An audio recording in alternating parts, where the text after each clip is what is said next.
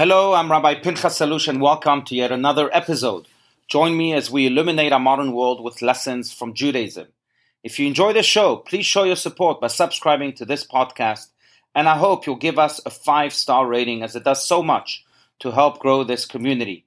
I welcome your feedback on this episode or on any of the other podcasts at Rabbi Allouche Podcast at gmail.com.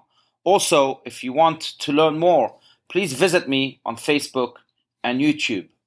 So, friends, this week on Thursday, June 22nd, Jews worldwide are commemorating the 29th anniversary of the passing of the Lubavitcher Rebbe, Rabbi Menachem Mendel Schneerson of righteous memory, one of Jewish history's most influential leaders.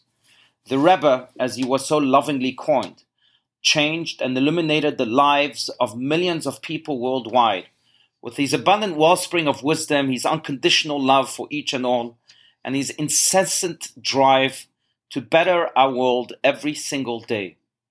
All who encountered the Rebbe were taken aback by his saintly aura and his greater than life persona, but above all, it was his eyes that left a permanent mark on all who had the privilege of meeting him. Yitzhak Rabin, one of Israel's prime ministers, recounted how his eyes were a calm, deep blue they penetrated deep within the person. Elie Wiesel, the famed Holocaust survivor, shared at a gala honoring the Rebbe how his eyes penetrated your face without hurting. And Chief Rabbi Lord Jonathan Sacks of blessed memory described how the divine stared at me through the Rebbe's eyes. Although I personally was just seven years old when I first met the Rebbe in 1986, I too vividly remember the Rebbe's eyes. When the Rebbe's eyes locked with mine, it felt as if the Rebbe was transporting me to the heavens. But more than the Rebbe's gaze, it was his vision that transformed humanity. When he saw people, he saw souls, not bodies. When he saw challenges, he saw opportunities, not dangers. And when he saw ashes of destruction, he saw the sparks of construction within, not the dust without. And so, as we commemorate the Rebbe's passing, here are three humble ways that we can learn from the Rebbe's vision that I hope will help us rewire our eyes and see the world as the Rebbe saw it. Number one, seeing the good in every person. My dear friend Peter Himmelman, a singer songwriter, was once asked how he would describe his meeting with the Rebbe. His answer spoke volumes about how the Rebbe taught us to look at others.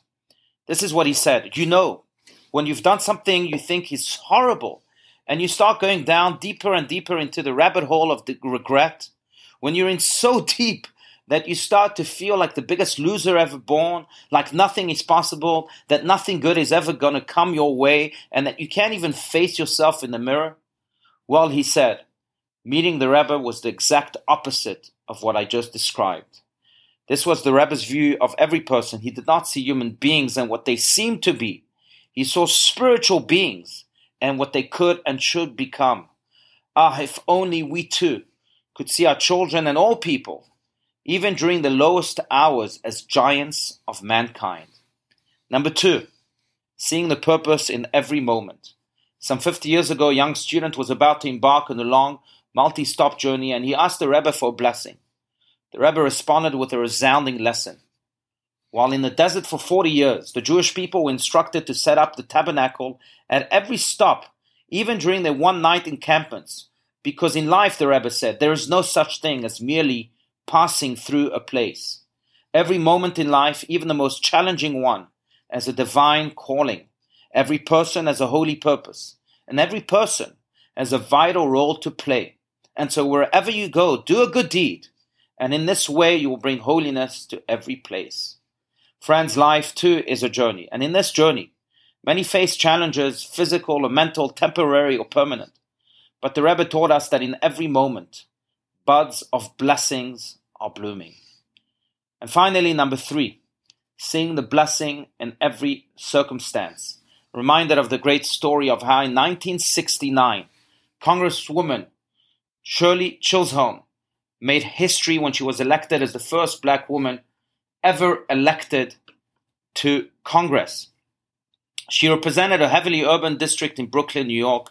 She had hoped to serve on the House Education and Labor Committee, where she could improve the lives of her constituents, but instead she was relegated to an obscure subcommittee of the Agriculture Committee.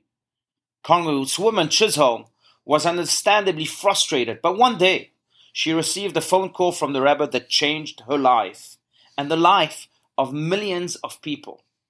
What a blessing God has given you, the Rebbe mentioned to her. This country has so much surplus food, and there are so many hungry people. You can use this gift that God gave you to feed the hungry. Find a creative way to do it. Shortly thereafter, Congresswoman Chisholm met with Senator Bob Dole, who told her that Midwestern farmers were producing more food that they could sell. Together, they then devised a plan, plan to ensure that millions of poor people would have access to food through what became the Food Stamp Program and WIC.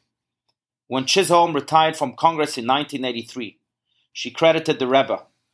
In her words, a rabbi who is an optimist taught me that what you may think is a challenge is a gift from God.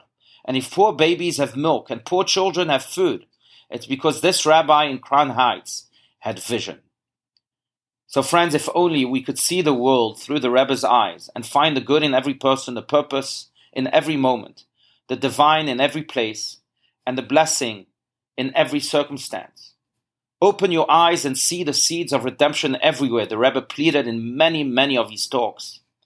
And if we can, if we still can't see those seeds of redemption, so let us open our eyes just a little bit more until our vision becomes wider, better, and brighter. Thank you.